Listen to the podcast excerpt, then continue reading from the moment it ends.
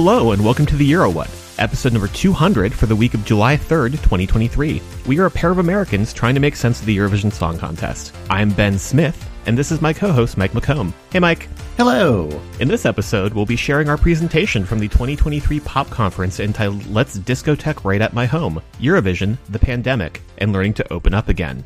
200, Mike! We have made 200 of these things. Woo! Pew pew pew. when, did, when, when did this happen? How did this happen? I mean, well, I know how this happened. We've been talking to a microphone for five years. I think back to when we first started this project and just like, oh, we'll see if we get through this initial season and then take it from there. This is wild to think that we've dedicated ourselves to this. So I, I guess we're in for the long haul, is what I'm saying. We've also been Facebook friends for ten years, by the way. Oh wow! It- okay. Yeah, yeah. It sent me it sent me a photo from our first Geek Bowl. I was like, aw. Aw. I'm glad that we had a big thing that we did that just slots in nicely as okay, yes, this is what we should do for the episode that ends in two zeros. yeah, the timing for it was perfect. We thought about trying to make this as close to a live show as possible, but when it got to the actual conference, it's just like, uh, kind of panicking. Don't want to have to add this layer to it. I didn't want the extra thing to think about in the back of my brain of like, is the audio that we're recording here even good? right. I don't know if you had this fear in the back of your mind, but what if nobody comes to our talk? What if all of the jokes I've written do not work at all? What if people show up and just like our talk is bad? What if we have vastly, vastly misunderstood what this event is? That was not the case. Pop Conference was a fantastic time. I guess we should talk a little bit about what PopCon is, because I don't think we actually got into that on the show. Basically, the pop conference is all sorts of music writers and academics and etc. It's basically a conference, but for people who write about music. There's a theme every year. We found out about the theme last fall. Ned Raggett, who has been on the show many times, had put PopCon on my radar. So, like, when I saw that the theme for this year's conference was around club culture, nightlife, and what all that looks like after the pandemic, I was like, we can tell a story here. Like, this, this, this affects us. the whole community aspect of enjoying music. It was a fantastic conference. Got to see a lot of different interpretations on that theme and just find out a whole bunch of really interesting things that academics are working on, writers are writing about. And I keep on wanting to say it was kind of a groovy weekend. Like it was just like really chill, a lot of fun, great panels. Uh, yeah, Yeah. it, it was f- fantastic. Yeah, I was delighted to go from session to session and see how people's brains thought about this theme and the the different ways that that could be interpreted. and just the kind of different approaches to it. Because, I mean, there's a difference between an academic approach to a subject and the fandom approach to it and a journalistic approach to it. Seeing all of those types of ways of talking about the same topic kind of coming together and really opening up the subject areas like oh this is this is fun so yeah, well, yeah, like each panel was generally about three to four presenters doing the equivalent of like maybe seven to nine pages. So like 20 to 25 minutes worth of presentation. And then we somehow got billed as a roundtable, which was very funny to me because the only other person on that roundtable besides myself was you, the person I talk to about this stuff all the time. So it was going to be less of a point counterpoint and more of a point other point. i think the way that it was described was we kind of broke the format but in a good way when we were conceptualizing this, I was thinking of it in terms of things like what Chris Molanphy does on Hit Parade, when he will take a moment on chart history and enlarge it to like an hour's worth of interesting discussion, and then was just delighted that we got to meet Chris Molanphy and have him come to our talk. Yeah, that was really cool. And we did have like a pretty good turnout. I mean, it was it was a very rainy Sunday morning in New York. So all things considered, we filled the house. I mean, it was like a couple dozen people, but yeah, that was great. So I was pleased with our turnout. I was, I was like, yes, this is this is the level of audience I want coming to see our shenanigans on a Sunday morning. and also knowing that not everybody was going to be able to make it, particularly people who listen to this show and may not be able to hop over to New York for a weekend. So yeah, that's why we wanted to record our talk and share it with everybody because it was a lot of fun researching it. It, it was a lot to research it. So, uh, yeah, want, to make sure everybody gets to enjoy it. It involves very recent history, which is really weird to a look into because I talk all the time about how looking at stuff from 10 years ago gives me immense psychic damage from just looking at styling choices. So to go like three years back. And also it's just really weird having a recorded archive of yourself yeah, yeah. There there was a lot about this where like it kind of made sense as our 200th episode because this is a little bit like a greatest hits collection. It's just a shame that a lot of our greatest hits happened during the pandemic. In the so... midst of a pandemic.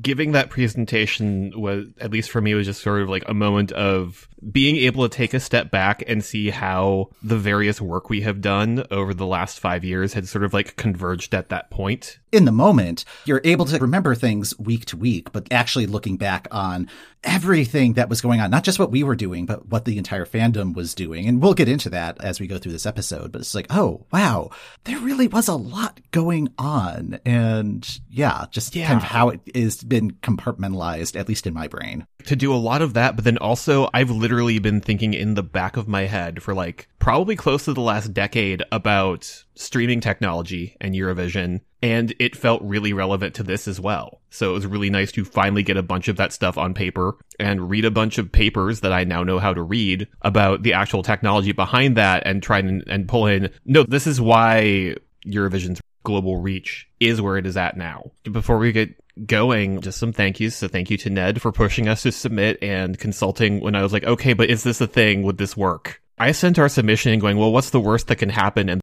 the only two things I could think of were, well, either they say no to us, which is fine. Alternately, they say yes to us and then we have to write a presentation. And I'm so glad we got to write this presentation.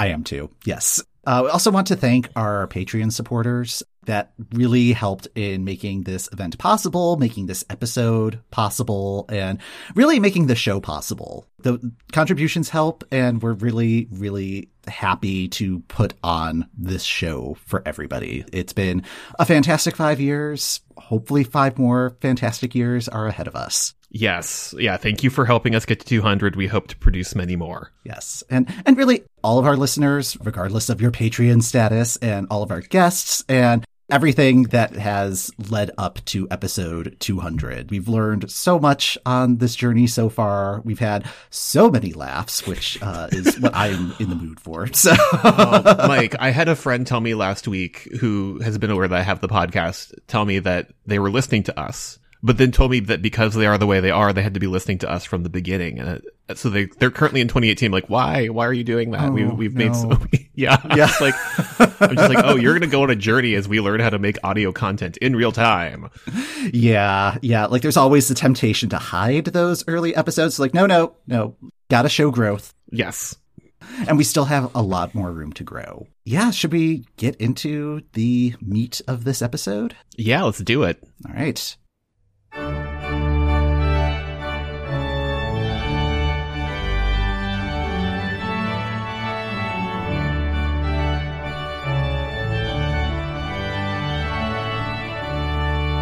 In 2020, the Eurovision Song Contest was cancelled for the first time in 65 years. Today, we're going to examine how the Euro fandom coped with the cancellation, how Eurovision as an organization maintained fan engagement, and how the song contest adapted so that live music could be experienced again. Let's start off with the Cliffs Notes version of what the Eurovision Song Contest is.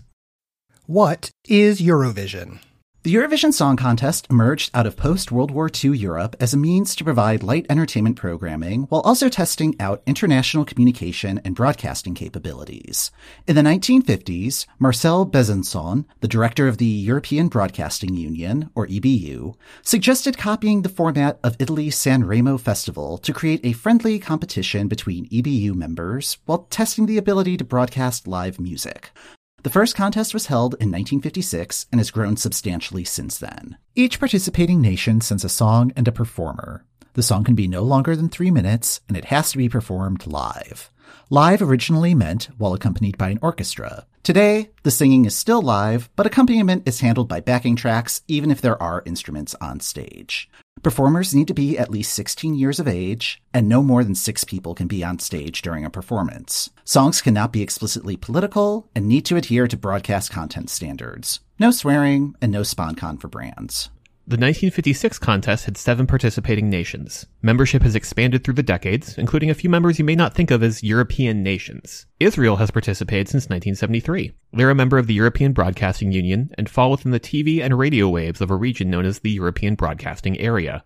The northern reaches of Africa also fall in the European Broadcasting Area, with Morocco competing once in 1980. The fall of the USSR and the breakup of Yugoslavia in the 90s meant that the number of nations that wanted to participate ballooned. To keep the show at a reasonable running time and to allow more participation across Europe, a relegation system was introduced in 1994 where each year's low ranking nations would sit out the following year's competition. Midweek semifinals were introduced to the contest in the mid 2000s to accommodate more participants and eventually get rid of relegation, with the grand final held on a Saturday in May having a field of 24 to 27 competitors. The 2011 and 2018 contests each featured 43 countries, the largest rosters to date. The most recent addition to the participant lineup is Australia. They've broadcast the contest since the early 1980s and were initially invited to participate for a one-off appearance in 2015. They participated in every contest since. The winner of each year's contest is determined by two sets of points, a jury score and a televote. A country is not allowed to give itself points in either category. Each nation sends a jury of five music industry professionals who are expected to evaluate the songs against specific criteria to provide one half of the scores. During the grand final, a representative from each country is asked to present points for the jury's top 10 songs and announce which country received the top score of 12 points. Televoting within each country makes up the other half of the scores. Televoting began in the late 1990s with the rise of phone networks stable enough to support call-in and SMS voting. The contest has gone back and forth in terms of how much power the televote has. For example, in 2023, the semifinal scores were determined entirely by televote instead of a mix of televote and jury scores. By the end of the grand final broadcast, all the points are tabulated, a winner is declared, and the whole process starts again. The winning country will have the opportunity to host the following year's contest. To get a sense of the scale of how many people watch Eurovision, the most watched Super Bowl had 114 million viewers in 2015. The 2023 Eurovision Song Contest had 162 million viewers across the three live shows. A big tent. A thing we say a lot on this podcast is that Eurovision is a big tent, and there are several different levels of Eurovision fandom. You have people who roll in for the grand final on Saturday and maybe the semifinal their country is participating in. This would be most of the audience, or normies. Then you have the people who are invested for the entire Eurovision fortnight, watching the rehearsal footage released on social media, both semifinals and the grand final. They might follow fan blogs or listen to podcasts. If you're this sort of fan and you have nations you like, maybe you start tracking their national finals since most of those are now easily streamable. For those of us in the US, those shows happen at prime laundry folding hours on Saturdays. Then you start live tweeting these shows and find community with other fans. You might attend pre parties, host watch parties, or even go to the host city and get tickets for the event. If you're particularly deranged, you start blogging about the contest with one of the other Americans you find tweeting about the contest, and eventually the two of you pivot that into a podcast where you drag guests kicking and screaming into Euro fandom. Howdy. Hello. It us. There is room in the tent for you two at whatever level you want to check this out. An interlude about digital streaming technology.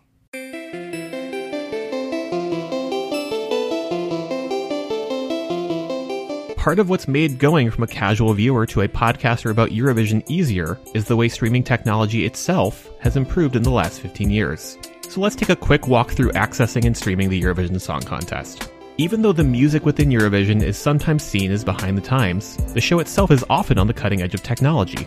Thousands of meters of LED screens were being created for the Eurovision stages before they became de rigueur for every award show and singing competition. The final of the 2006 edition of the contest was simultaneously filmed in both standard and high definition as a way of testing out HD cameras. The EBU was also looking into the ability to stream the contest via the internet.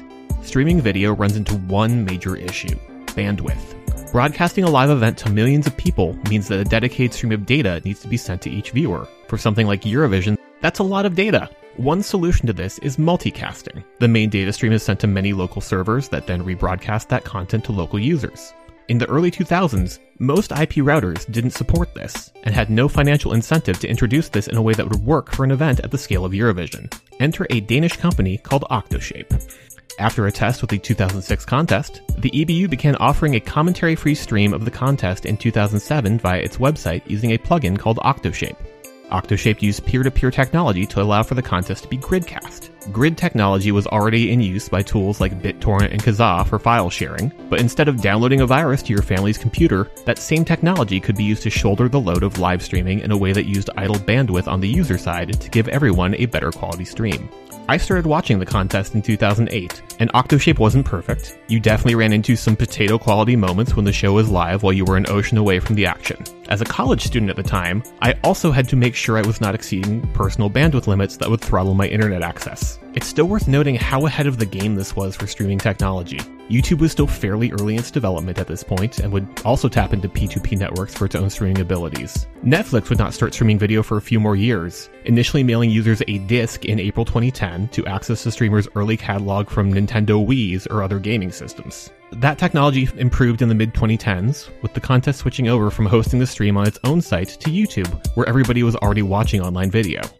In the US, the cable network Logo picked up the broadcast rights for the contest in 2016, which led to the contest getting geo-blocked on YouTube for US viewers. This meant that if your cable package didn't have Logo, which was a very likely scenario, you either needed to know how to make your computer think it was in a different country for a few hours, or you needed to know which European TV networks were streaming their own feeds of the contest. Logo's rights lapsed after the 2018 contest. Netflix announced in July 2019 that it had acquired the rights for the 2019 semifinals and final, making them available for on-demand streaming in the United States. Sure, it was two months after the contest had aired, but it meant that rewatching that year's contest was easier. Netflix would also have rights to the 2020 contest, which opened up a way for viewers to get familiar with Eurovision before a Will Ferrell movie about the contest would drop that same year. It's a normal year at Eurovision and everything is fine, and we're definitely not about to be rocked by a global pandemic that will shut everything down nine months from now.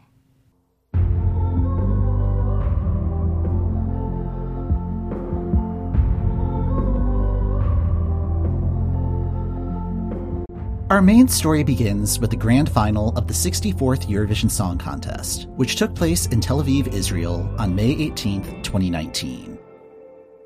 Duncan Lawrence, representing the Netherlands with the song Arcade, won the contest, giving his country the right to host the competition in 2020.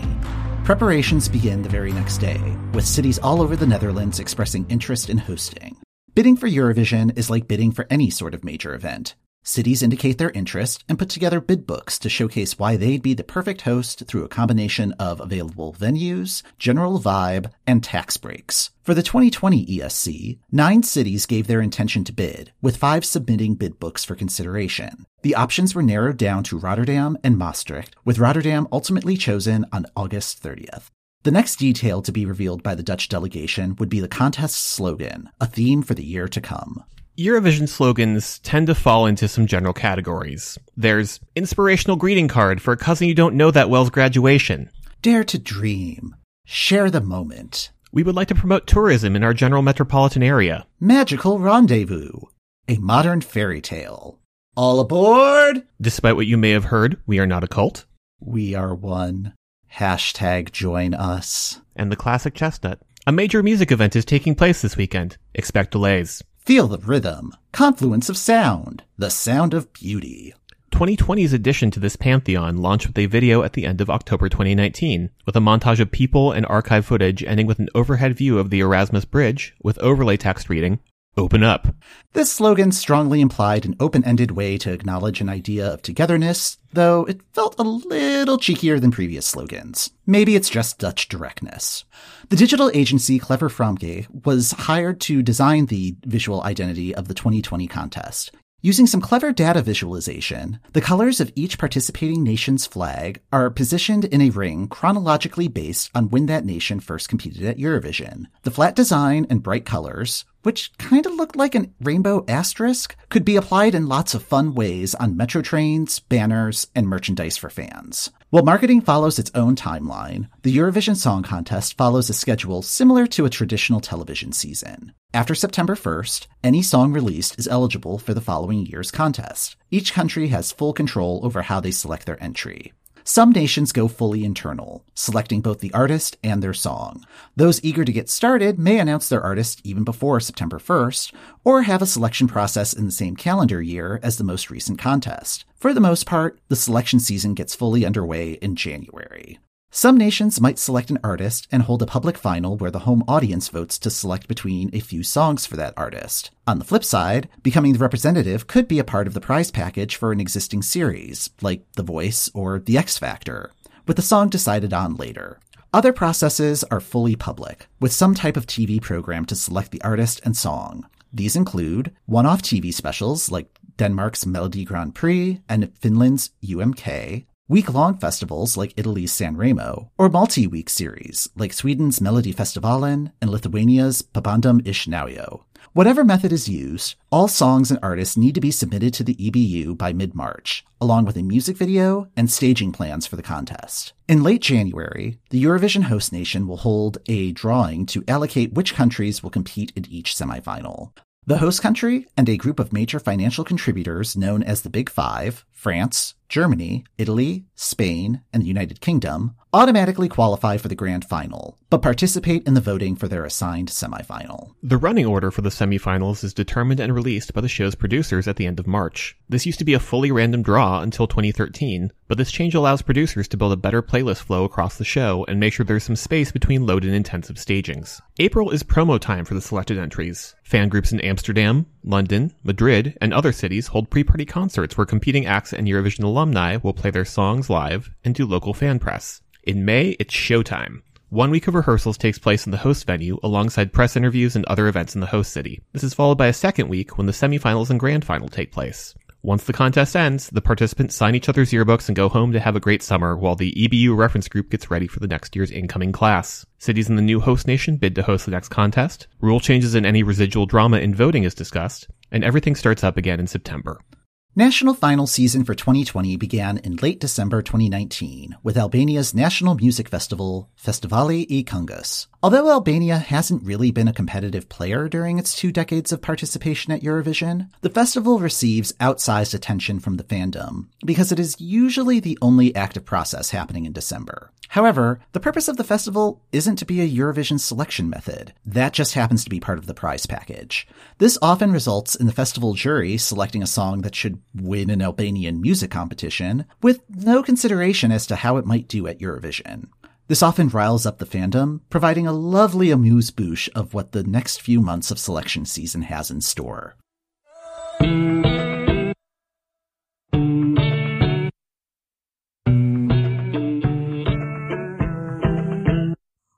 For example, the jury for FIK in December 2019 included three international jurors with Eurovision bona fides and two experts from Albanian music circles.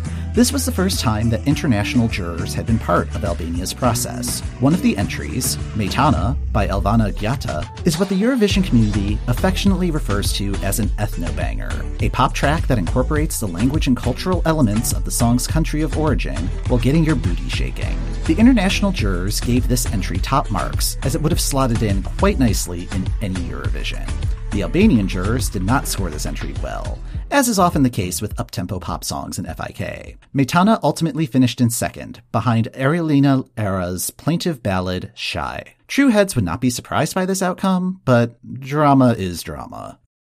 For the remaining 40 countries participating, 2020 had a mostly normal selection season. Lithuania overhauled its selection format, exercising a bit more deliberation in determining what songs would compete. In previous years, Lithuania's process would initially have a schedule spanning six or eight weeks, then add more entries out of the blue, including additional songs from contestants that were already competing. One contestant in 2019 asked viewers not to vote for one of her songs because she wanted to go to the national final with a different song she submitted later in the process. The 2020 overhaul streamlined the selection into a six week process with an unexpectedly excellent crop of candidates. This included eventual winners The Roop and their song On Fire, a track that was on the list of potential favorites that could give Lithuania its first Eurovision win. Other entries that were part of the potential winners conversation included Diodato, who won Italy's prestigious Festival di Sanremo with his song Rumore. The Mamas, the backing group behind Sweden's 2019 entry Too Late for Love, who stepped to the front of the stage and won Melodifestivalen with their song Move. Russia, who were still allowed to participate at this time, internally selected the band Little Big and their song Uno. The video has since become the most watched video on Eurovision's YouTube channel, at least partially due to that group's previous meme culture friendly videos like Skibidi. However, there was one entry that was getting attention from non Eurovision spaces in an unusual way. On Valentine's Day, ahead of its appearance in Iceland's Songvakeppnin semifinal, Daði Freyr released his entry Think About Things. Eurovision focused journalists like The Independent's Rob Hawley tweeted about the song's catchy video. Rylan Clark, a presenter who is part of the BBC's Eurovision commentary team, added that the song could do well in May's contest. On February 19th, Think About Things broke free of the Eurovision bubble. Russell Crowe tweeted song with a link to an article about the video on songfestivalnews.nl. This raised several questions. Why is the guy from Gladiator tweeting about this song? Why is Russell Crowe linking to a Dutch Eurovision fan sites post about the video instead of linking to YouTube? Is Russell Crowe a Eurofan? All of this happened before Think About Things won Songvakeppnin at the end of February. As all these processes were happening, COVID continued its creep. Italy's Sanremo Festival took place the first week of February. By the end of that month, the country had become an epicenter for the virus and entered lockdown. Rotterdam continued to plan for the contest, announcing on March 6 that a third wave of tickets should be available by the end of March. That same day, Denmark announced that its national final, set to take place in a brand new venue, would not have an audience due to limitations on gatherings of 1,000 or more people. Dansk Melodi Grand Prix was the only televised final to make such a drastic change. That final took place on the last weekend of the selection season, alongside Sweden, Finland, and Portugal. In a rare occurrence for our show, we happen to be watching these finals together in the same room instead of from our respective apartments. I bring up that last pre-COVID trip where we ended up watching the finals a lot when talking to others about the pre-pandemic before times. Waiting for my flight to Chicago, I distinctly remember texting my then girlfriend, people are wearing masks in the airport. Seems like a bit much. In hindsight, it's small moments like that and seeing a completely empty Danish arena for the 2020 Dansk Melodi Grand Prix where I began to process the seriousness of what was coming in the back of my mind. Listening to the episodes of our show from that time, it's like the beginning of a horror movie, where you see the looming threat slowly getting closer and closer as more and more COVID related items begin to come across our news desk. The dominoes started falling faster. All countries needed to have their entries submitted to the EBU in time for the head of delegations meeting in Rotterdam on Monday, March 9th. Normally, this is a planning meeting for all participating countries to visit venues, discuss logistics, and raise concerns. Several delegates decided not to attend in person, some by choice, others because their country instituted travel restrictions. For the EBU cohort, an employee tested positive for COVID, which meant the whole team could not leave Geneva. Participating artists are canceling appearances. The various fan pre parties are postponing or canceling, and no one wants to or can travel. Stories of cruise ships becoming floating COVID wards are all over the news, which makes the announcement on March 11th that the Eurovision opening ceremony would be held at a cruise terminal particularly yikesy. On March 13th, a national emergency was declared in the US, as was the travel ban for people coming in from Europe. More countries, regions, and cities are instituting limitations on group sizes and effectively closing up shop for the foreseeable future. On March 17th, an emergency meeting was held by the Eurovision Reference Group, the governing body for the Eurovision Song Contest. Executive Supervisor Jan-Ole Sand released this video on March 18th. It is with great regret we have to announce the cancellation of the Eurovision Song Contest 2020 in uh, Rotterdam. The escalating spread of the coronavirus throughout Europe and the restrictions put in place by many governments and the Dutch authorities makes it impossible for us to host a live event as planned. I would like to thank everyone who has been involved in the process of staging a great Eurovision Song Contest this year. Unfortunately, that was not possible due to factors beyond our control. But I can promise you the Eurovision Song Contest will come back stronger than ever. One thing that the absence of a contest in 2020 wouldn't delay, a changing of the guard at the EBU. Jan-Ole Sand, who had been executive supervisor since 2011, had planned to step down from his post after the 2020 contest. Without fanfare, Mr. Sand handed the reins of Eurovision over to his successor, Martin Österdahl. In retrospect, a giant rainbow asterisk may have been too on the nose as a logo. Hashtag Eurovision again.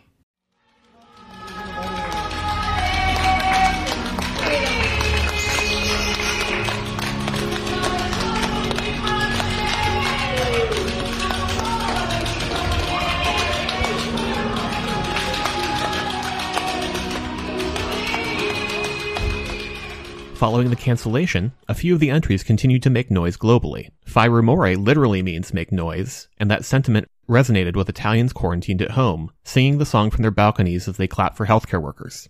In an interview with Vanity Fair Italia, Diodato remarked that he never imagined that the song would turn into a cry of liberation, and that this manifestation of humanity reminded him of the function of music. By the end of March, Think About Things got a second wind when TikToker Garrett Williams used the song in a dance video on day 17 of quarantine. Because people are bored at home and TikTok is TikTok, others start doing the same sort of dance Garrett did to the song, starting a social media trend featuring Pink, James Corden, and Jennifer Garner, who posted a video of herself doing laundry and drinking wine while nominally participating in the challenge. By the end of May, Think About Things had 17 million views on YouTube, 75 million streams on Spotify, and has been featured in over 150,000 videos on TikTok. Does anybody fancy watching an old Eurovision in synchronization? Shortly after the cancellation of the contest was announced, journalist Rob Holley tweeted out his idea for a Twitter watch along. Plans for a small group watch along quickly fell apart when too many people indicated their interest in streaming the 2013 contest together. What started as one contest rewatch quickly became another and another on a weekly basis, all branded with the hashtag Eurovision Again. After a few weeks, the EBU gave the unofficial rewatches their blessing and offered to help. The EBU worked with broadcasters to remaster copies of archive shows to sate hungry Eurofans' appetites as they live tweeted the shows they loved. Eurovision again opened up decades worth of past contests to an entirely new generation of viewers. Future airings open with comments from historian Catherine Baker to set the contest in its proper global context. The fandom eagerly gave their favorite artists the flowers they may not have received during their original performances in very online fashion.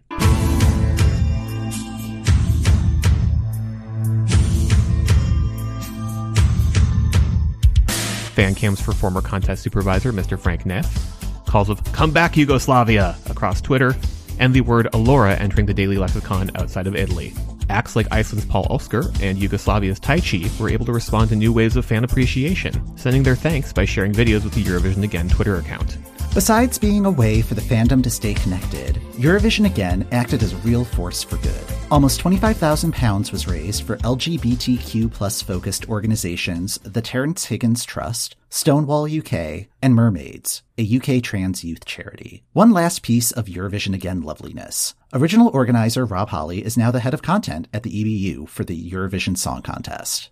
If you were a Eurofan disappointed that Eurovision 2020 wouldn't have a winner, you could join one of several fan led efforts to argue over who would have finished in first place. We even got in on the fun as part of Eurostream, an effort organized by multiple fan sites and podcasts from Europe, Australia, and the US, in an attempt to recreate the contest experience. We hosted the running order draw for the second semifinal of the Eurostream from our apartments. Once again, I would like to apologize for misgendering Switzerland with my high school French.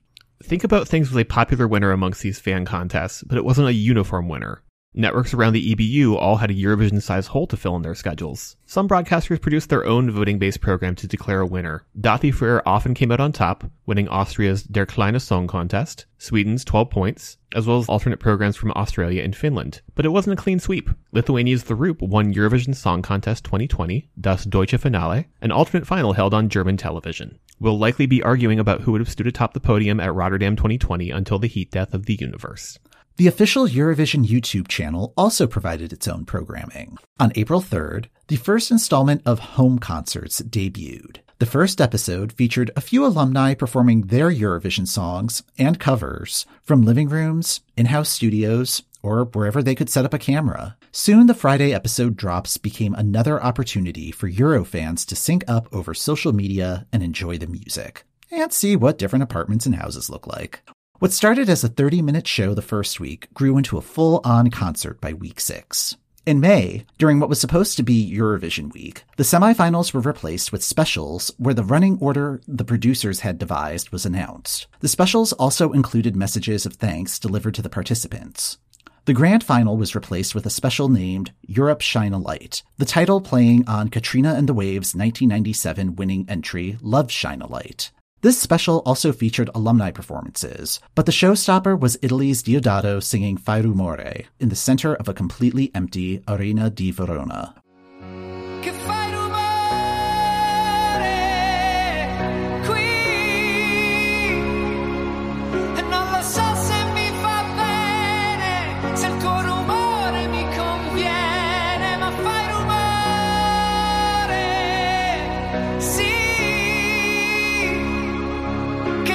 posso sopportare questo silenzio innaturale tra me e te. While this was another event that your fans could watch with each other through social media, the incredibly somber tone adopted by the special put a damper on the overall experience. However, the special included an announcement confirming that Rotterdam would be hosting the contest when it comes back in 2021. Back for good. With Rotterdam confirmed as host, a number of the important logistics were able to roll over. The Rotterdam Ahoy Arena would continue to be the host venue, since there weren't any scheduling conflicts that had popped up in the meantime. The proposed stage design could still be used, though the pit area, which was the fan zone, would need to be reconsidered. The slogan Open Up could also be reused, though the meaning behind it has completely transformed. The logo for the contest would change, with the design team at Clever Franke describing it as follows. The new logo of Eurovision 2021 symbolizes togetherness and connection. Using a custom developed software, we renewed last year's logo by emphasizing the geographical location of participating countries. The semifinal assignments from 2020 would carry over, eliminating the need for an allocation event to plan and mitigate.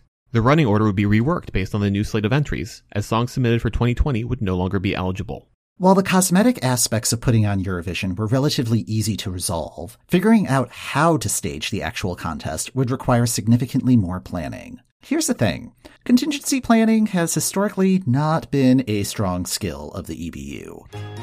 At the very first contest in 1956, the winner was determined by a jury formed with members from the participating countries. The rule of not voting for your own country had not been established. Switzerland, who was hosting the contest, won. The actual jury deliberations and scores have never been released to the public. Which country hosts the competition was originally going to be on a rotation basis, with the BBC scheduled to host in 1958. However, an artists' union strike prevented the UK from even participating, so hosting duties went to the previous year's winner, the Netherlands. This established the tradition of the winner hosting the following year. In 1969, 16 countries participated, with each member of each nation's 10 person jury casting a vote for their favorite song. After all 160 points were distributed, there was a four way tie for first place. There was no tiebreak mechanism in the rulebook. Everyone was mad, and several countries boycotted the 1970 contest. Israel won the 1978 Eurovision Song Contest and hosted the 1979 edition. Israel also won the 1979 contest and could not take on the financial burden of hosting again. This situation was not unheard of, and typically the country that finished second would be offered the opportunity to host. However, 1979's runner up, Spain, also said no thanks. After much scrambling, the Netherlands stepped in to host, dusting off all the props in storage from when they hosted in 1976. Because of the last minute nature of pulling the contest together, the event ended up being scheduled on Israel's Memorial Day, which meant that the defending champion couldn't participate. Not a good look. Returning to 2020, as the prospect of canceling the contest loomed, there was speculation on what a plan B could look like. Natalija Gorščak, the Director General of Slovenia's national broadcaster, said in an interview that one possible plan would be for each country to host their entry's performance in a studio, with the main show in Rotterdam jumping from live feed to live feed. Even if COVID protocols allowed for that many people in a confined space, such as a TV studio, the technical feasibility of all the jumps required while trying to make a show that is both watchable and entertaining would probably not be feasible. Predicting what protocols in public health would be like in May 2021 would have been equally infeasible, which meant that there needed to be a plan to account for multiple scenarios. In the summer of 2020, the new executive supervisor for the contest, Martin Österdahl, announced changes entitled Eurovision Back for Good, with three new policies. First, a major rule change was made regarding backing vocals. Previously, all vocals were required to be performed live with a maximum of six people on stage, including untelevised backing singers.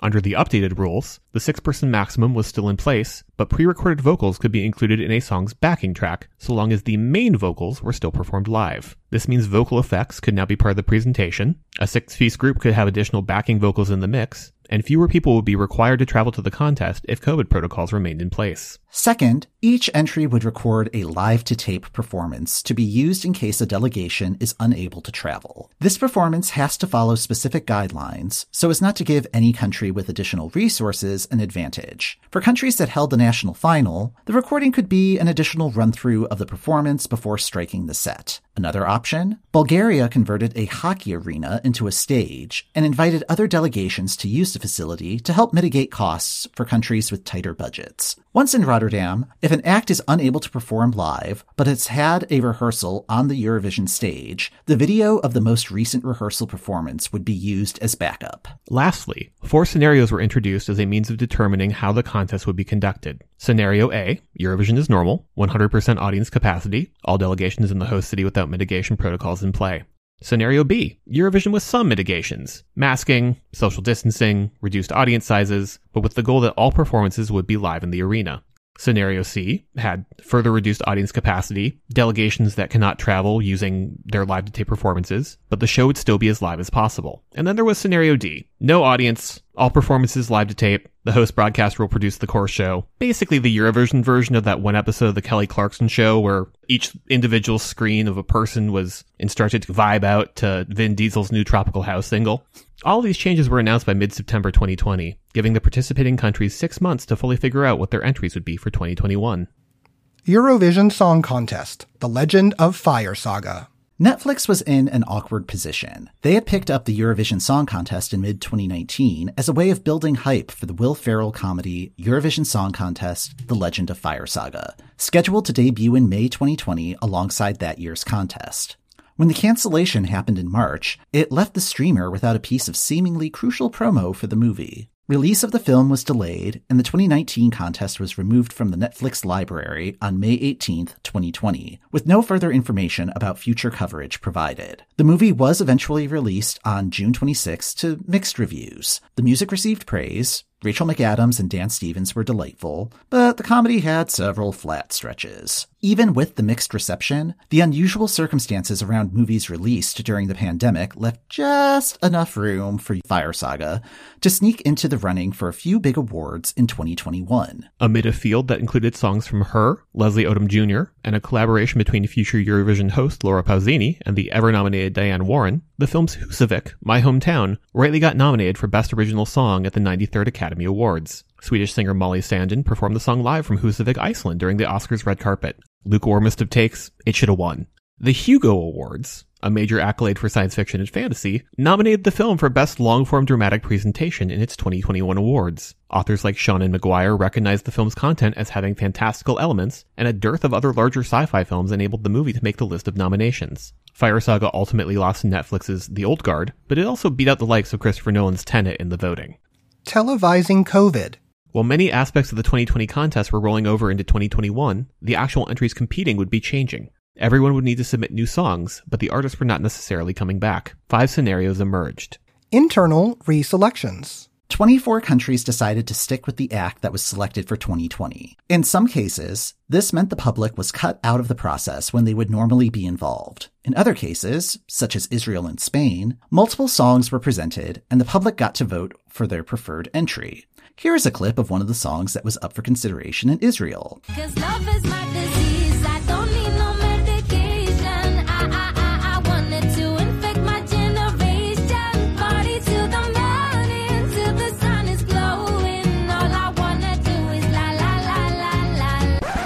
As is sometimes the case, what the artist wants and what the public wants don't always align. In this case, the public chose the less blunt Set Me Free as Eden Alene's entry. There were also a couple lineup changes within acts. Belgium's Hooverphonic fired their lead singer and replaced her with a previous band member for an upcoming reunion tour, while San Marino's singer Senhit announced that her new entry, Adrenalina, would feature guest artist Flo Rida? Parting Ways. The artists representing Germany, France, Poland, Cyprus, and Russia either declined or did not receive invitations to return for 2021. As you may recall from earlier, Little Big's video was overwhelmingly popular. They claimed at Russia's national final that they did not want to have to compete against themselves along with competing at Eurovision, thus withdrew from consideration. Awkward. For many countries, the mechanism used to select their Eurovision participant is intertwined with national song festivals and competitions. Eurovision is based on Italy's Sanremo Festival, while Albania's Festivali i Këngës predates their participation in the contest by decades. If the artist were to roll over, that might mean skipping a piece of national heritage for a year at a time when sense of community is a heightened public need. However, holding a festival without the usual prize of an all expense paid trip to Eurovision removes some of the luster from the event. As a compromise, Estonia, Sweden, and Finland offered their displaced contestants a guaranteed spot in their respective competitions, though only Estonia's Uku Suviste managed to win a second time. Disqualified. From May 2020 through March 2021, there were massive protests against the authoritarian government in Belarus. Several Eurovision alumni were among the participants, including Val, who were set to represent the country in 2020. At the same time, the country's main broadcaster and EBU member was drifting further into becoming state-controlled media, an EBU no-no. As a result, Belarus wasn't going to send Val back to the contest. Instead, the delegation tried to send the group Galasy ZMesta and their song Ya Nauchu Tebya, which translates to I'll teach you, a phrase favored by pro-government counter-protesters. The EBU rejected the entry on the basis that the song was too political in nature, but the rewrite provided on resubmission was even more pointed.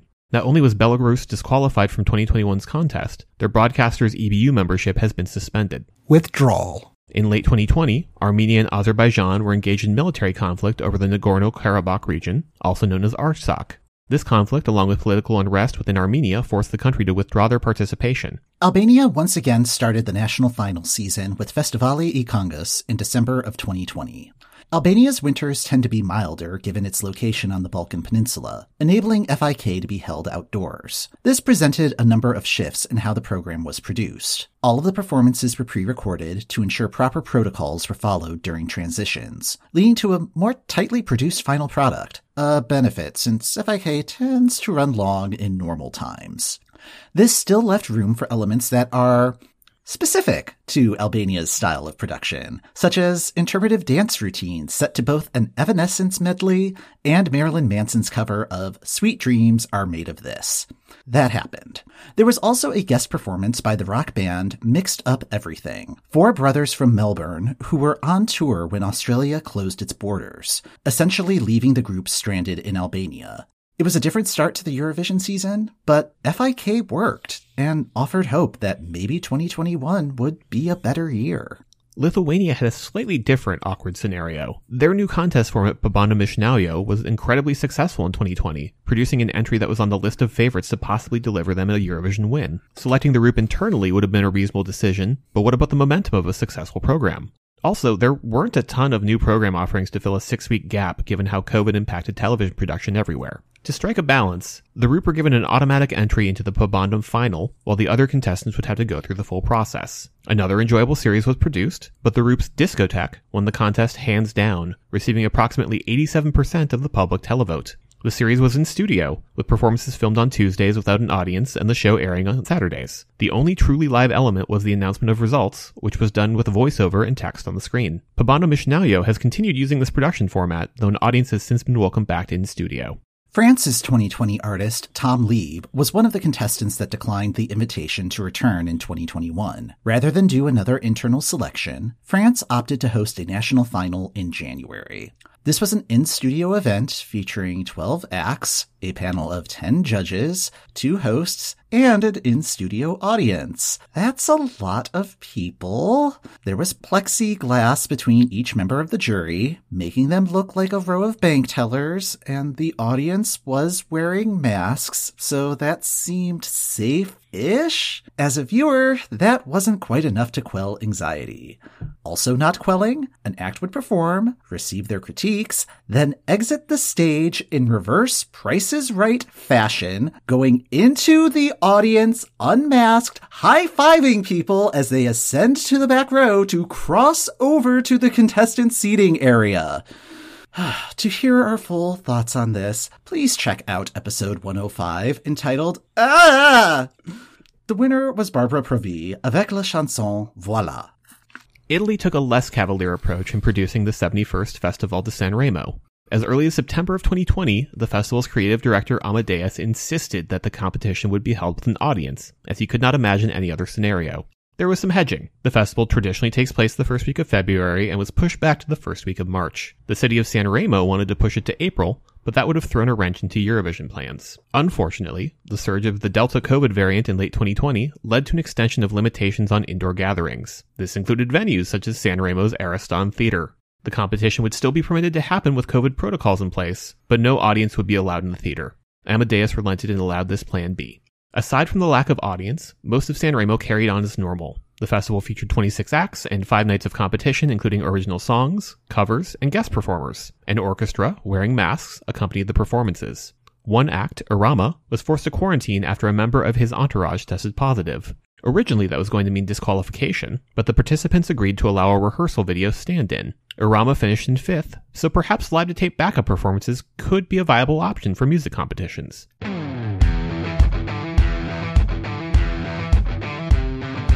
The overall winner of Sanremo was the four piece group Måneskin, known previously for finishing second on X Factor Italia. They finished the first phase of the festival in 15th place, but kept moving up the scoreboard throughout the week, thanks mostly to strong televoting support. While Sanremo often includes rock music in the lineup, this is an unusual winner for Italy. The previous time a rock band won the festival was in 2016, and the time before that was a couple decades prior.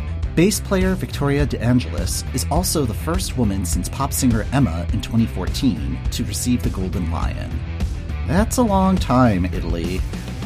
As Måneskin gave their winner's performance, members of the orchestra string section could be seen standing up, waving their bows in the air to the thumping beat of the song Zitti i Buoni. One more week of reveals and Sweden's Melfest finale, where Tusse's Voices beat out the Mamas in the middle, closed out the 2021 selection season. 39 countries will participate in Rotterdam, with 26 having representatives originally selected in 2020. New engagement opportunities. Fans had new opportunities to feel part of the contest from home in the lead up to Eurovision week. Pre parties moved online, with participants sending in videos of performances similar to the home concerts from the year before.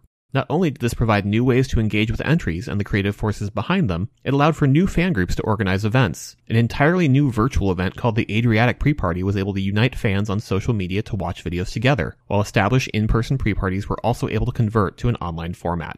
The peculiarity of the 2021 situation also invited a new type of fan engagement. Typically, an act selected in February would have about two to three months to build up a fan base around a song that already exists. For returning artists, that fan base lifespan has suddenly expanded by a year and could be leveraged in interesting ways. Hi, my name is David I'm competing with Gagnamagnið in Eurovision 2021. I'm almost finished with the song, but I need your help because I, I want there to be a, a like huge a cappella choir part in the song, but I don't have access to a choir right now. So I want I need you to be in the choir. Daði Freyr used the new rules around backing vocals to build an extended choir for his song 10 Years. All he had to do was post an announcement video in January with instructions and wait for the submissions to roll in, with the final product debuting in March 2021. He also had time to develop a video game and went on a virtual tour with an augmented reality app allowing you to watch him perform 10 years from the comfort of your local pharmacy or, in my case, bookshelf. New artists for 2021 also took advantage of social media. Germany's 2021 representative Jendrik built up hype for his song I Don't Feel Hate via TikTok, walking through how he'd written the song and filmed the video while also convincing the German delegation to be interested in him as an artist. Step 1. Have an idea on how to create a music video and then use all your free time to get 18 working washing machines for said music video idea. Step 2. Post TikTok videos about said music video idea with the following message. Hello, I want to go to the Eurovision Song Contest, please take me. And have just the tiny bit of hope that somebody important will see it. Step 3. Worry about the whole thing just being a waste of time and doubt yourself. A lot. Step 4. Watch as one of your videos gets over 200k views and somebody messages you. Hello, do you really want to go to the Eurovision Song Contest? Yes, I really do want to go to the Eurovision Song Contest. We didn't adjust the audio speed on that clip. He just talks that fast. Jendrik also revealed that he had sent in vocals for Daði's choir, technically having a hand in two entries that year. In lieu of the usual live events that take place in the two week lead up to the contest, Rotterdam erected a digital Euro village online, recreating the mix of outdoor and club events that happen around the host city in a virtual space. It was a refreshing opening up of Eurovision spaces that made it so that you didn't have to be there in person to feel connected. It also allowed Rotterdam to show off the city, as tourism is a major component of why host cities bid for the opportunity. The COVID bubble. May has arrived, and delegations have descended on Rotterdam for rehearsals. Following the March Head of Delegations meeting, a document was provided outlining the various COVID protocols that would be in play.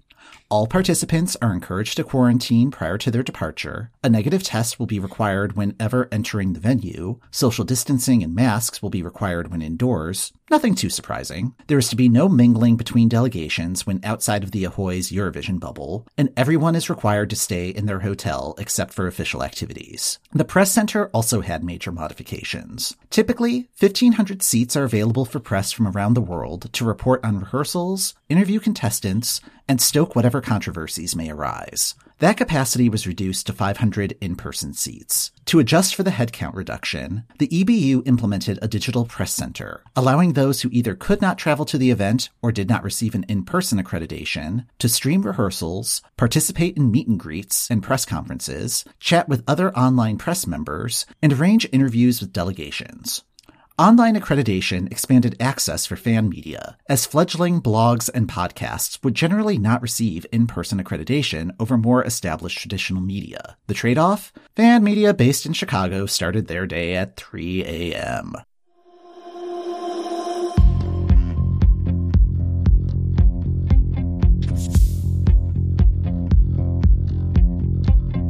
The first rehearsal featured Lithuania's The Roop and their entry Discotheque. The giddiness as I stared at my laptop in my dark living room waiting for the rehearsal stream to begin was indescribable. Let's discotheque right at my home. Yes, let's. It's official, I thought to myself. This is actually happening. They're actually pulling off Eurovision this year.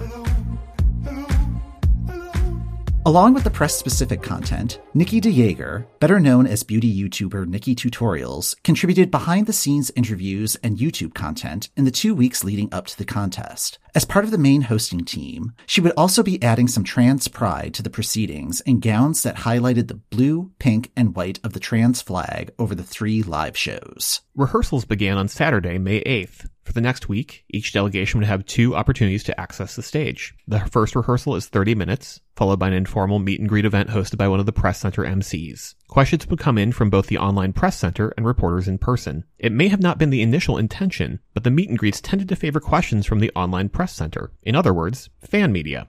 The second rehearsal would take place about three to four days after a delegation's first rehearsal. These rehearsals were about 20 minutes each, followed by a more formal press conference with additional members of the delegation participating. Traditional media outlets were in attendance, so in-person questions received more attention. Rehearsals wrapped on Saturday, May 15th. Eurovision week would kick off with an opening ceremony on Sunday, May 16th, with all the fashion and awkward press moments similar to what you would see on the Grammys or the Oscars red carpet. The live televised semifinals happen the following Tuesday and Thursday, and the grand final is on Saturday. The day before each semifinal, there's an afternoon dress rehearsal without an audience, and an evening dress rehearsal with an audience that the participating juries base their scores on. There's another dress rehearsal the day of the televised semifinal, followed by the live show with televoting. Ten acts will advance from each semi, joining the Big Five and the host nation in the grand final. After each televised semifinal, there's a press conference with the 10 qualifiers, and each act will draw which half of the grand final they'll perform in. In prior years, all 10 advancing acts would be crammed behind a long conference table in the press center to answer questions usually of the how does it feel to qualify variety. For this contest, each act along with their delegation would be seated socially distanced from one another to answer some questions and draw their grand final placement. While this made the presser much longer, it did allow each qualifier to bask in the limelight before getting ready for Saturday's show. After the second semifinal press conference wraps, the producers huddle to determine the ultimate running order for the grand final. The grand final has the same general rehearsal schedule as the semifinals, though the show is much larger, with all 26 acts in the mix. The audience protocol would also be much different for the 2021 contest compared to previous years. Although vaccines were becoming available, the rollout was slow. In the meantime, a Dutch organization called Fieldlab was working with live events of various sizes and audience types to test the feasibility of conducting those events safely. Eurovision would be one of the largest test cases. For the test case, 3,500 audience members would be allowed at each of the nine ticketed shows. This was about a third of the planned capacity for Eurovision 2020, but a large enough audience for a televised arena show. Each audience member would need a negative COVID test to enter the venue. Once inside, social distancing and masking were optional. Part of Fieldlab's study included identifying points of congregation in a venue, analyzing the venue's ventilation, and how droplets function in this setting. To test for droplets, beverages included a dye that could be examined, and participants were encouraged to sing along to songs. Not a problem at the contest. The seating areas were divided into different bubbles to compare results. Unfortunately, results of the experiment would not be available until well after the competition. The standard Eurovision fortnight schedule has been in place long before 2021. Surely the added layer of COVID protocols would allow things to run without a hitch? Hitch number one Australia's delegation would not be making the trip to Rotterdam. Australia instituted strict zero COVID policies in 2020, banning interstate travel and international visitors. There were still an estimated 40,000 Australians abroad in April 2021 who were unable to re-enter their country, so an exception for Montaigne to travel to Europe for a couple weeks to sing a song was not in the cards. Montaigne was still treated as a participant during the scheduled press encounters, but it would be their live to tape performance that would air during the first semifinal. The performance was shown on a video screen in the arena, a setup which was also shown to the home audience. It is unclear if the song or the incongruous presentation was at fault, but Montaigne's Technicolor did not advance. So far, this is the only time Australia has not qualified for the grand final. Hitch number two Ukraine's lead singer has to go into quarantine. Katerina Pavlenko, the lead singer of Ukraine's Folktronica band Go_A, reported not feeling well and triggered COVID protocols. She was required to quarantine in her hotel room until she received a negative test result. Katerina was going to lose a day, and it was the day of Ukraine's second rehearsal. The rest of the band was cleared to rehearse, but stage blocking and other issues would be difficult to resolve without the singer present. Swapping time slots isn't an option, since the rehearsal is also used by the stage crew to figure out transitions. What can be done? Emmy Van Stein, a 24 year old on her way to her job at Taco Bell, received a phone call. Would she be available to pop over to the Ahoy to sing Shum, a fast paced techno banger that's entirely in Ukrainian?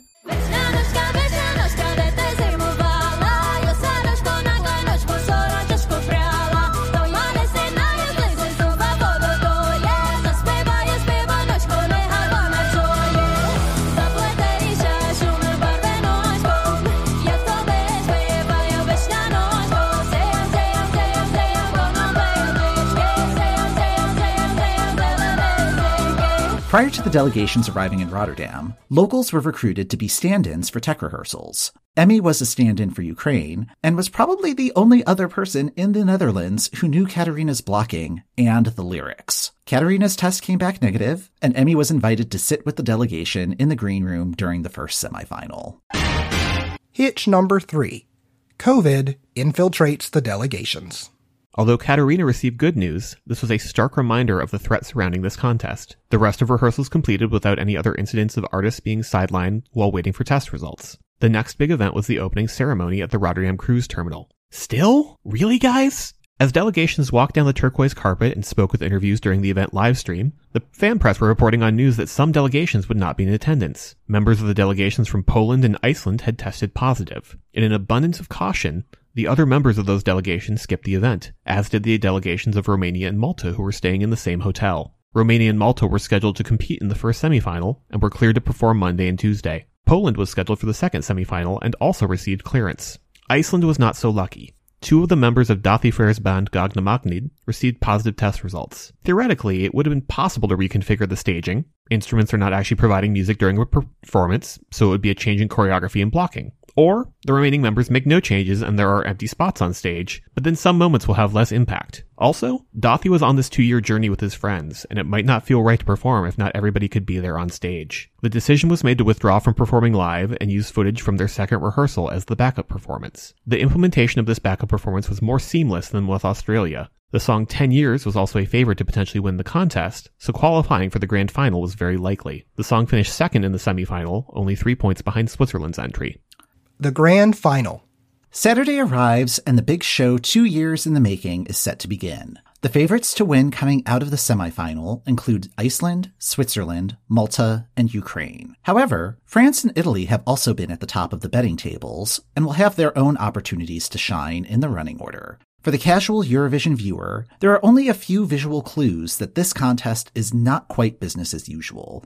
First, the pit area near the stage is not packed with superfans waving flags. The floor of the arena doubled as the green room for delegations, each with their own pod. Mm, correction. There were superfans on the floor, and it was the other contestants showing their support for each other while singing, dancing, and celebrating this incredible journey they have all shared. Second, the Parade of Nations opening the show had much more distance between each contestant announcement. This isn't a problem. Everyone deserves their place in the spotlight. However, when Iceland is announced, a press photo of Daði and Gagnamagnið is displayed on one of the giant LED screens. During the show, we would see the group gathered in a hotel lounge drinking tea and watching the show. The quarantined members can be seen through iPads positioned as if they were sitting on the couch. Third, prior to each performance, a 45 second interstitial video known as a postcard plays. These take on different themes each year, such as the members of the upcoming act visiting a picturesque location in the host country and doing some sort of activity, usually involving some representation of their country's flag. The postcard theme this year featured the frame of an empty house placed near a Dutch landmark. The house would fill with props related to what the act was doing during lockdown, such as new hobbies or coping. The acts would then be CGI'd into the scene to smile at the camera. The postcards usually aren't intended to be time capsules. 26 countries performed, delivering one of the strongest lineups in recent memory. Televoting lines opened, and viewers in most of the 39 participating countries could call and text to support their favorites. Hi, San Marino. We know. Guest performances during the voting window included several pre recorded segments of Eurovision alumni singing their notable Eurovision songs on rooftops across Rotterdam. Voting closes. The program hopscotches to all of the participating countries' juries to collect scores. San Marino receives the first 12 of the night, and their first 12 ever from Poland. France and Switzerland each receive top marks from eight juries. At the end of the segment, Switzerland's Tout l'Univers by Gjon's Tears is atop the leaderboard, with France, Malta, Italy, and Iceland rounding out the top five. At the bottom of the scoreboard, the United Kingdom, represented with the song Embers by James Newman, which received no points from any jury. Now it's time for the televote. Rather than jump from nation to nation again, all of the televote points received by a country are given as an aggregated total, starting at the bottom of the scoreboard and working up. The UK is first to receive their televote. And the United Kingdom gets from the public zero points. The current scoring system, which splits the jury and televote into separate pools of points, was implemented in 2016 to try to prevent the dreaded nil point. James took the news of a double nil in stride, but yikes. Germany received their televote next. Germany has received from the public zero points. Spain? Another zero points. Netherlands? Zero points. Absolute scenes. Norway was next. Norway, the public has given you 60 points. Okay, we're off to the races. This part of the sequence moves at a pretty swift clip, slowing down once the scoring gets to the last few countries. Who knew math could be so tense? Ukraine finished second in the televote, bumping Shum to fifth place overall. Iceland finished fifth with both the jury and the televote, but the combined score allowed Daði and company to slip into fourth place, all from their hotel. Switzerland finished sixth with viewers, falling from first to third place. France was able to hold on to second place, but it was Måneskin's first place showing in the televote that allowed the band to rocket to the top of the scoreboard, giving Italy its first victory since 1990. A week after the contest ended, the official Eurovision YouTube channel aired a two part special showcasing the live on tape performances recorded by each nation, giving fans a peek behind the curtain at the backup measures taken to ensure the contest would be back. All participating nations were given the option of sharing their video. A few declined, choosing to leave the live performance as the only version of their entry. The specials acted as a nice one off reminder of how the contest could be run in the face of any other catastrophe. Looking back at the Back for Good rubric, Rotterdam landed somewhere between scenarios B and C. The show was mostly live with COVID protocols in place, an audience was present, but some delegations did need to use backup performances. The rubric was still front of mind in planning for Eurovision 2022 in Torino, Italy. As for the results from the Field Lab study, they were quite promising. Across the nine ticketed shows, each with an audience of approximately 3,500 people, there were only 50 COVID cases reported. Granted, no one should have to be at risk of anything when attending live performances, but Eurovision 2021 did not become a super spreader event. Still, precautions would factor into planning the following year's contest. Officially, 2022 was scenario B. Audience capacity still wasn't 100%, but protocol enforcement was lax. To be fair, many of the restrictions that were in place in 2021 had been lifted, such as Australians being allowed to travel again. Also, vaccines had been available for about a year. Backup performances are still part of the package, but none were used, and many weren't shared after the 2022 contest. For the 2023 contest, things were closer to scenario A across Liverpool and in the BBC arena. It's hard to say everything is completely back to normal though, as the contest has been establishing a new normal for post-contest global outreach since 2019. Eurovision around the world. For example, Eurovision has started to have a presence again on the Hot 100. Almost two years after it won in Tel Aviv, Duncan Lawrence's winning song Arcade started charting in the United States. Use of the song by French Harry Potter fans on TikTok helped the song get picked up by other short form memes, boosting its profile on Spotify charts and drawing the attention of American radio programmers. This made Arcade the first Eurovision entry to chart in the US in 25 years, peaking at number 30 in September 2021. Måneskin's winning song Zitti Buoni didn't crack the US charts, but their X Factor cover of the Four Seasons Beggin' started to go viral in 2021, debuting at 76 on the Hot 100 in July and ultimately peaking at number 13. The band made several appearances on the late night talk show circuit, multiple award shows, and even Saturday Night Live. Måneskin announced Grammy nominees in 2022, and the quartet was nominated for Best New Artist at this year's Grammy Awards. The winners of the contest aren't the only ones showing up on the Hot 100. Though it only placed 20th overall for Armenia in 2022, a sped up version of Rosa Linn's Snap started going viral on TikTok a few months after the contest and eventually got picked up by radio. The song is the second Eurovision entry of the 21st century to hit the Hot 100, peaking at 67. Rosalind is supporting Ed Sheeran and Young the Giant on tours across the US this summer. The day before the first semifinal in 2021, NBC's Peacock streaming service announced it would be airing all three shows live and commercial free. This made it easier than ever to watch live without needing to remember which broadcasters make their stream available or if you'll need a VPN to tune in. Peacock improved its coverage in 2022, adding Johnny Weir as a commentator to the proceedings. Appearing picture in picture from Los Angeles, Weir was a perfect choice as someone who gets what the contest is all about, filling new viewers in on all the background of the participants while also radiating excitement between acts about what we had just seen. If showing up for the final isn't enough for you, continued improvements in how live streaming of television content works means that most participating nations' selection processes are streamable either through their official website, YouTube, or apps on Roku, Apple TV, and other streaming boxes. International broadcasters seem to be aware of this too. This year's Pabandom iš Naujo took a brief break from its Lithuania opening to say hello to all the international viewers watching. Most importantly, going deep on a Eurovision artist is no longer limited to picking up the official soundtrack for each year when it's released in April. Spotify and other streaming services have made it easier to dive into established acts' back catalogs. Whether you want more Finnish party rap, Icelandic anti-capitalist techno, or thanks to Eurovision again, 1960s Croatian neo madrigal, it's all there for further discovery. The Eurovision format has been licensed to other markets, but it remains to be seen if it can succeed. NBC tried launching the American Song Contest in March 2022, but American audiences largely tuned out after the first week. The right team seemed involved behind the scenes, including Christer Björkman, a Swedish Eurovision alumnus who produced two Eurovision Song Contests and Melodifestivalen for almost 20 years.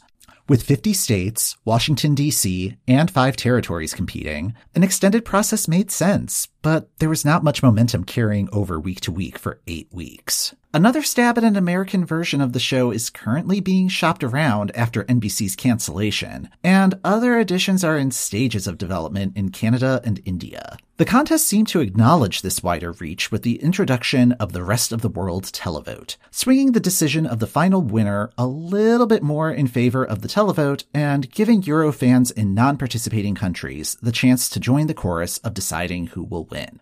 The pandemic may have put Eurovision on pause, but the fan community helped the contest open up to new possibilities in digital spaces. By taking a pragmatic approach in producing the event, Eurovision opened up the possibility of attending live music performance in a post-pandemic world.